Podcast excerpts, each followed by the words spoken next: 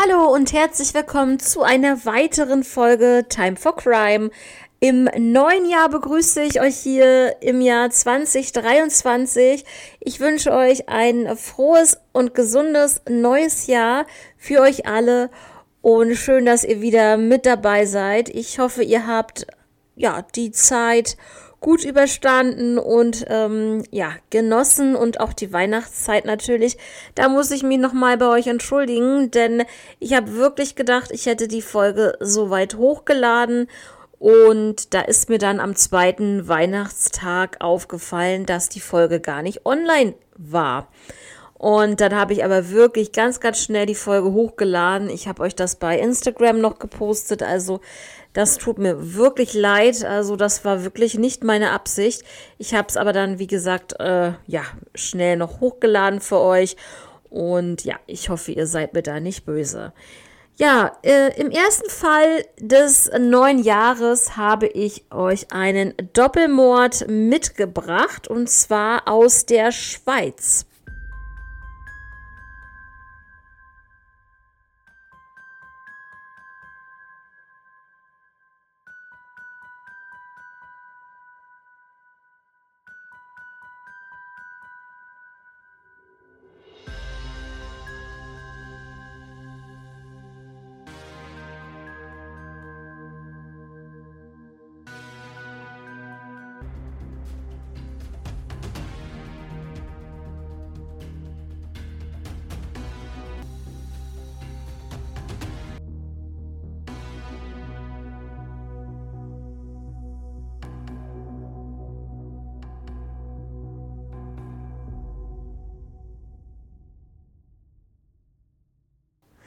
Ja, also dieser Doppelmord, das war der Mord an der Mutter und ihrer Tochter, und zwar Martha und Yvonne Heunisch. Ja, kommen wir mal zu den beiden Damen, die hier ermordet wurden. Martha wurde neunzehnhundertsiebenunddreißig geboren und war im Jahr, um das es geht, neunzehnhundertdreiundneunzig, nämlich sechsundfünfzig Jahre alt und geschieden. Ihre Tochter Yvonne wurde neunzehnhundertzweiundsechzig geboren. Martha war Sekretärin und lebte in Gossau im Kanton Sankt Gallen in der Schweiz. Sie traf sich häufig mit verschiedenen Männern, war somit weltoffen und auch wirklich sehr gesellig, so sagt man.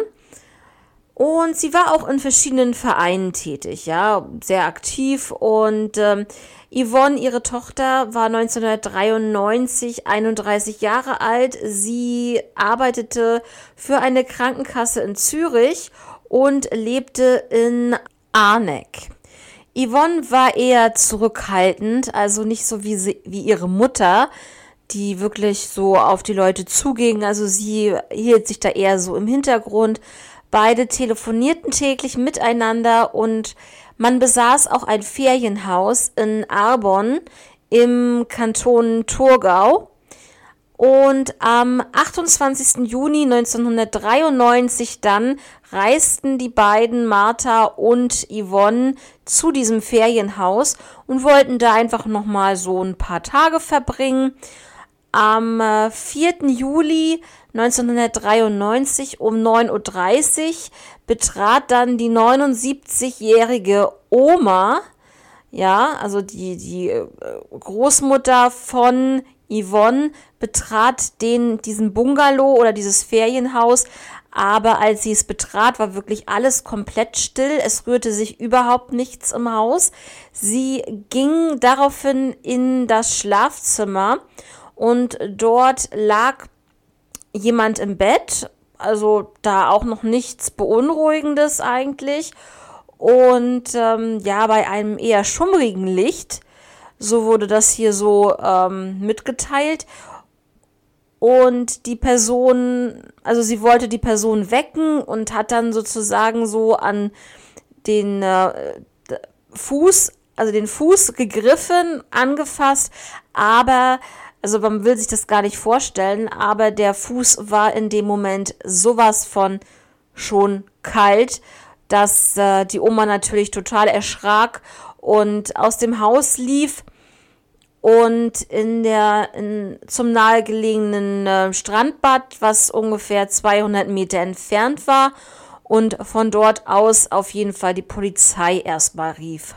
Als die Polizei dann eintraf bei dem Ferienhaus, fand man in der Wohnstube dann Martha liegend und ähm, ja, im Bett, das war dann sozusagen die Enkelin, also Yvonne lag dort tot im Bett.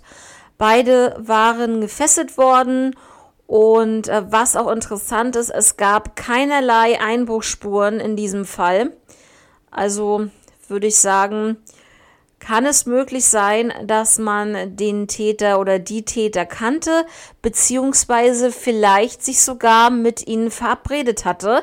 Denn was auch noch interessant dazu äh, zu sagen ist, also es gab erstmal, natürlich ist das ganz klar, es gab Spuren auf Drittpersonen, Ähm, im Haus, aber das ist ja klar, wenn zwei Personen ermordet wurden, dann muss es mindestens eine dritte Person gegeben haben, die dieses getan hat. Aber man hat auch auf der Terrasse einen eingedeckten Tisch vorgefunden, bei denen es sich, bei der, also wie soll ich sagen, der halt dementsprechend für mehrere Personen eingedeckt war. So geht man eigentlich davon aus, dass sie sich wohl oder übel mit irgendjemandem verabredet hatten. Ja, die Autopsie bei den beiden hat es, hatte dann ergeben, dass es eine regelrechte Hinrichtung war, denn beide wurden mit einem gezielten Schuss sozusagen hingerichtet. Es gab aber keinerlei Anzeichen auf ein Sexualverbrechen.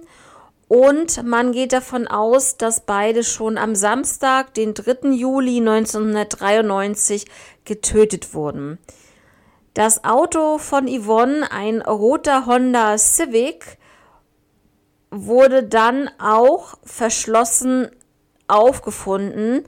Also wurde man oder hat man sich mit ihrem Auto vom Tatort entfernt, definitiv. Und zwar vom Tatort zu einer Kantonalbank, so heißt es hier. Dort wurde nämlich zweimal mit Marthas E C-Karte Geld abgehoben. Und man weiß definitiv, dass mh, die Täter, wohl, wohl gemeint die Täter, den PIN erfragend, erfragt haben. Und ähm, denn dieser stand auf einem Notizblock geschrieben im Ferienhaus. Und ja, leider gab es bei dieser Kantonalbank zu dieser Zeit neunzehnhundertdreiundneunzig keinerlei Überwachungskameras, die vielleicht hätten der, den oder auch die Täter ähm, filmen können. Leider war es in diesem Fall noch nicht so. Und also es war halt noch nicht üblich, leider. Ich sage es nochmal, leider. Ähm, ja, Kunden waren vor den Täter oder vor dem Täter in der Bank und auch nach diesem Mann, der dort Geld abgehoben hat, ähm, waren Kunden unterwegs. Daher hat man auch Zeugenaussagen, die einen Mann beim Geldabheben gesehen haben wollen. Und er hat insgesamt dreitausend Schweizer Franken abgehoben. Und ähm, man hat dann so versucht, einen Ablauf von der ganzen Woche irgendwie von den beiden zu bekommen. Also am zweiten Juli, das ähm, ist dann der Freitag neunzehnhundertdreiundneunzig, waren sie gemeinsam oder wurden sie gemeinsam in äh, Rorschach gesehen. Martha ist dann um äh, zehn Uhr in einen roten Kleinwagen gesehen worden, aber dann einen Tag später am Samstag. Aber sie war im Auto wohl alleine. Ja, und ähm, die Polizei hat natürlich überlegt, was könnte ein Tatmotiv sein. Natürlich ist ganz klar, man hat äh, hier diese ja, diesen Diebstahl, sag ich mal, der Geldkarte von Martha. Aber ja, man geht auch davon aus, dass es hier sich wahrscheinlich um eine Beziehungstat handeln könnte. Und ähm, genau, also niemand im näheren Umkreis der beiden wollte über das Leben der beiden vor der Tat sprechen. Und das fand die Polizei schon wirklich sehr seltsam, dass sich da die Leute einfach zurückgehalten haben. Wie kommt das? Wie kann das sein, dass, wenn man ja bekannte Nachbarn dort befragt hat, die wirklich nichts weiter zum Leben der beiden sagen wollten, ging es vielleicht darum, dass Martha, also die Mutter, wirklich viele m, verschiedene m, wechselnde männliche Bekanntschaften hatte und es äh, zu der Zeit vielleicht nicht gut angesehen war und sie deswegen nicht drüber sprechen wollten. Also es ist wirklich ähm, schon der Polizei wirklich sehr seltsam vorgekommen. Es gab dann auch noch eine sehr heiße Spur, denn es wurde so ein unbekannter Mann mit Martha gesichtet, ähm, und zwar vom achtundzwanzigsten Juli, äh, Entschuldigung, achtundzwanzigsten Juni bis dritten Juli dreiundneunzig wurde sie mehrfach mit einem Mann gesehen in der Stadt, und äh, auch zu diesem Mann gibt es ein Phantombild. Die Beschreibung des Mannes von dem Phantombild, ja, ist wie folgt. neunzehnhundertdreiundneunzig war dieser zwischen fünfundvierzig und fünfundfünfzig Jahre alt, zwischen eins Komma siebzig Meter und eins Komma achtzig Meter groß, hatte eine kräftige Statur oder Figur, hatte grau-blonde Haare, wirkte ungepflegt und hatte wohl eventuell einen Züricher Dialekt. Es gibt natürlich jetzt auch viele Theorien, die ich euch jetzt mal vorstellen möchte. Und zwar gab es zu der damaligen Zeit, als dieser Doppelmord passiert ist, einen Schlafzimmerräuber, so wurde er betitelt. Er war zu der Zeit halt aktiv und es war eine Diebesbande, oder die Schlafzimmerräuber, so wohl bemerkt. Es war eine Diebesbande, die aus dem Balkan stammte.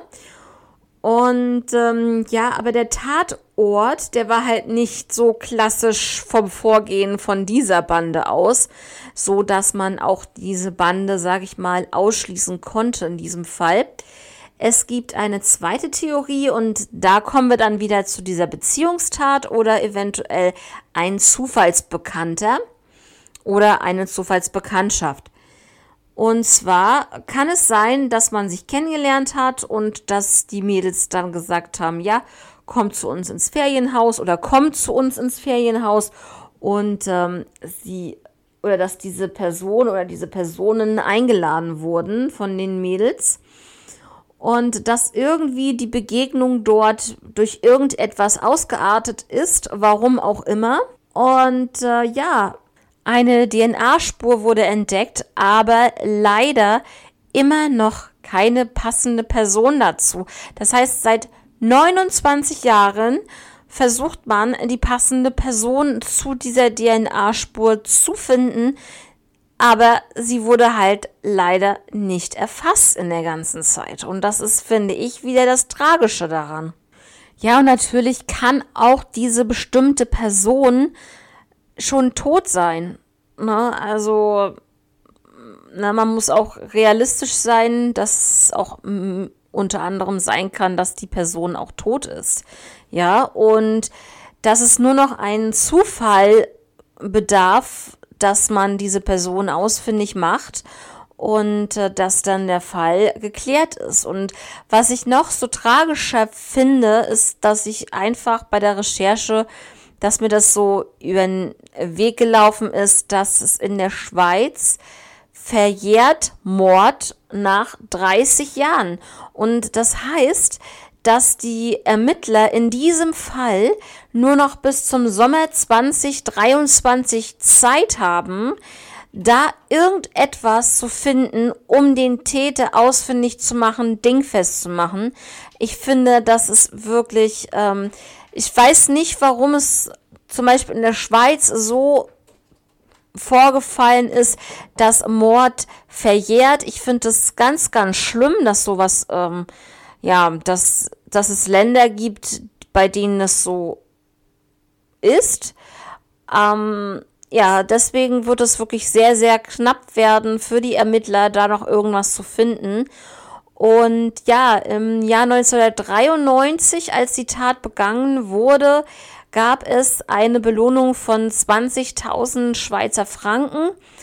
Und wie gesagt, der Fall ist natürlich noch aktiv und auch gerade jetzt so in den letzten Zügen, und man wirklich mit aller Kraft versucht, da jetzt noch bis zum Sommer nächsten, äh, nicht nächsten Jahres, wir sind ja schon zwanzig dreiundzwanzig, man muss sich wieder dran gewöhnen, also bis in, in diesem Jahr im Sommer da irgendetwas noch rauszufinden.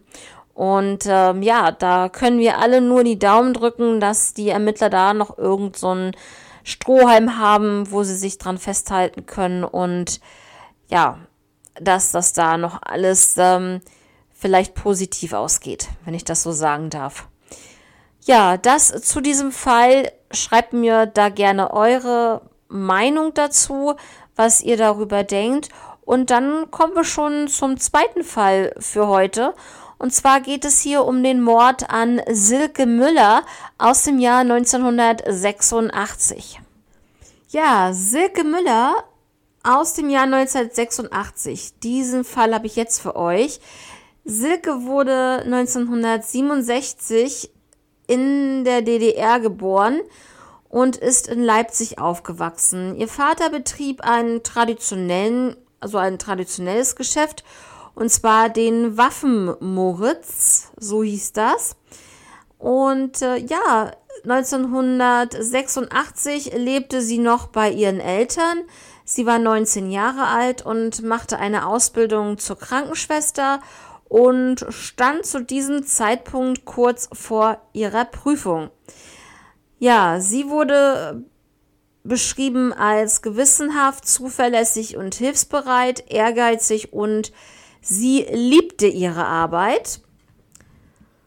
Am Samstag, den zweiundzwanzigsten März neunzehnhundertsechsundachtzig, wollte sie ihren Freund in Mokau besuchen. Die beiden waren getrennt, dann waren sie wieder zusammen, also es war so wirklich ein Hin und Her mit ihnen. Um dreizehn Uhr verließ sie die elterliche Wohnung und ja, war bei ihrem Freund dann zu Besuch und sie fand ihn dort volltrunken im Bett vor und dann daraufhin ging sie dann wieder ähm, aus der Wohnung und ist dann zu ihrer Oma gefahren. Ungefähr um siebzehn Uhr fünfzehn ist sie dann von ihrer Oma dann losgegangen, versprach ihrer Oma auch, mit dem Bus zu fahren und nicht zu Fuß ähm, durch den Wald zu gehen. Und dann, ja, verliert sich ihre Spur. Jetzt ist es schon Sonntag, der dreiundzwanzigsten März neunzehnhundertsechsundachtzig, zehn Uhr morgens wird die Polizei gerufen, denn, ja, sie ist halt nicht nach Hause gekommen und man macht sich natürlich sehr, sehr große Sorgen. Und äh, wieder gibt es, wie in so manchen Fällen, auch Sprüche von den Beamten, die dann sagen, sie ist alt genug, sie kann hingehen, wo sie will, sie ist neunzehn Jahre alt, sie wird schon wieder nach Hause kommen oder sie ist eine Ausreißerin oder ähnliches. Also so viele Sprüche musste sich die Familie anhören von der Polizei, von den Beamten, die das einfach nicht ernst genommen haben. Und das ist so dieses Fatale in diesen Fällen, weil das hat man ja wohl nicht nur in Einzelfällen, das ist wirklich sehr, sehr oft gewesen, dass die Polizei das manchmal echt nicht ernst nimmt. Und nach zwei Tagen ging der Vater zur Staatsanwaltschaft und ähm, genau, die Leipziger Volkszeitung hat dann eine Anzeige geschaltet und ähm, ja, diese wurde aber von der Staatsanwaltschaft wieder abgelehnt. Das heißt, Es durfte dann keine Anzeige in der Zeitung erscheinen. Also es war wirklich irgendwie, weiß ich nicht, ob das zu der Zeit üblich war, dass sich das, ja, dass die sich da so eingemischt haben. Auf jeden Fall sehr seltsam. Nach zehn Tagen kam dann die Kripo in diesem Fall dazu und nach drei Wochen hat man immer noch keine Spur erhalten. Fünfeinhalb Wochen später rief ähm, ein Mann an und meinte, dass er eine weibliche Leiche auf seinen ungenutzten Garten bzw. Werkstattgrundstück gefunden hätte. Und äh, die Le- diese Leiche lag hinter einer Toilettentür. Der Fundort war ungefähr nur fünfhundert Meter von ihrer elterlichen Wohnung entfernt. Sie wurde erdrosselt und auf ihren Brüsten hat man Bissspuren gefunden und im Genitalbereich fand man dann auch Spermaspuren, also auf dem Slip. Und am Fundort fand man dann auch noch ihr Unterhemd und den Anorak. Der Todeszeitpunkt soll dann bereits der zweiundzwanzigsten März gewesen sein, und zwar ungefähr um einundzwanzig Uhr dreißig. Der Grenzschutz gab einem bestimmten Tatverdächtigen ein Alibi, Und ähm, denn er war zum Tatzeitpunkt ja in einer Grenzkontrolle verwickelt und wurde überprüft und deswegen kann es äh, dieser bestimmte Tatverdächtige nicht gewesen sein. Er besuchte nämlich zu diesem Zeitpunkt seinen Bruder. Und was ein ganz, ganz großer Skandal in diesem Fall auch ist, ähm, gut, es ist D D R, aber trotzdem, es sind alle möglichen Asservate verschwunden. Man hat nichts mehr gehabt. Der Slip mit dem Spermaspuren war weg. Der Anorak vom Tatort war weg. Ähm, die Abdrücke, die Zahnabdrücke von den Bissspuren von, ähm, von der Brust waren auch verschwunden, also ein riesen Skandal meines Erachtens. Wie können solche wichtigen, sowas von wichtigen Beweise einfach so aus der Asservatenkammer verschwinden? Also das ist wirklich sehr, sehr, sehr verdächtig. Ja, also die Mutter von Silke ist mit dem Tod ihrer Tochter überhaupt nicht zurechtgekommen, also was man natürlich sehr nachvollziehen kann, ist ganz klar. Ich meine, das ist wirklich ähm, das Schlimmste, was überhaupt passieren kann, wenn eine, ja, wenn Eltern ihre Kinder verlieren, egal auf welche Art und Weise. Und ähm, ja, wie man so schön sagt, Kinder sollten vor ihren Eltern nicht sterben. Es ist einfach so. Und ähm, da kann es natürlich sein, dass die Eltern auch an so etwas zerbrechen und zugrunde gehen und die ganze Familie zerstört wird. Sowieso, aber auch, ich sag mal jetzt wirklich, die Eltern einzeln zerstört sind und ähm, ja einfach nicht mehr klarkommen mit dem Leben. Und äh, das auch hier in diesem Fall. Silkes Mutter hat ähm, ja mit Alkohol angefangen. Und am neunundzwanzigsten Oktober neunzehnhundertfünfundneunzig hat sie dann ähm, Suizid begangen, und zwar mit einem Föhn in der Badewanne. Da war sie siebenundfünfzig Jahre alt. Und ähm, ja, in diesem Fall muss ich sagen, Gott sei Dank, Mord verjährt hier in Deutschland nicht. Nicht so wie in der Schweiz, wie wir das eben hatten. Und ähm, daher hofft man, dass man da äh, wirklich ähm, ja, den Mörder von Silke da noch ausfindig machen kann. Was meint ihr zu diesem Fall und ja, was könnt ihr euch da vorstellen, ist da passiert? Ich persönlich gehe davon aus, also wie gesagt, zuletzt wurde sie ja bei ihrer Oma gesehen, sie wollte nach Hause. Sie hat ja gesagt, sie würde mit dem Bus weiterfahren und nicht zu Fuß durch den Wald. Ich glaube aber, dass sie wohl doch zu Fuß gegangen ist. Ich weiß nicht, ob das jetzt irgendwie bewiesen wurde. Das konnte ich jetzt nicht herausfinden. Aber ich gehe davon aus, dass sie zu Fuß unterwegs war, dass der Täter dann zugeschlagen hat und dass er dort auf diesem abgelegenen Gartengrundstück ja ihre Leiche da versteckt hat. Und wie gesagt, das war ja wirklich so gut versteckt, in Anführungszeichen, dass die Leiche ja erst fünfeinhalb Wochen später gefunden wurde. Ja, Leute, auch in diesem Fall wirklich wieder ein schreckliches Verbrechen und ein furchtbarer Mord, der hier passiert ist und wieder mal nicht aufgeklärt, also wie so, so viele andere Fälle. Und ja, jetzt äh, entlasse ich euch mit diesen Gedanken und ähm, mit euren eigenen Eindrücken über diese beiden Fälle und ähm, wünsche euch jetzt ein schönes Wochenende. Wir hören uns auf jeden Fall am Dienstag wieder, wie gewohnt. Und ähm, ja, bis dahin habt eine schöne Zeit und ähm, passt auf jeden Fall auf euch auf. Bis zum nächsten Mal. Ciao.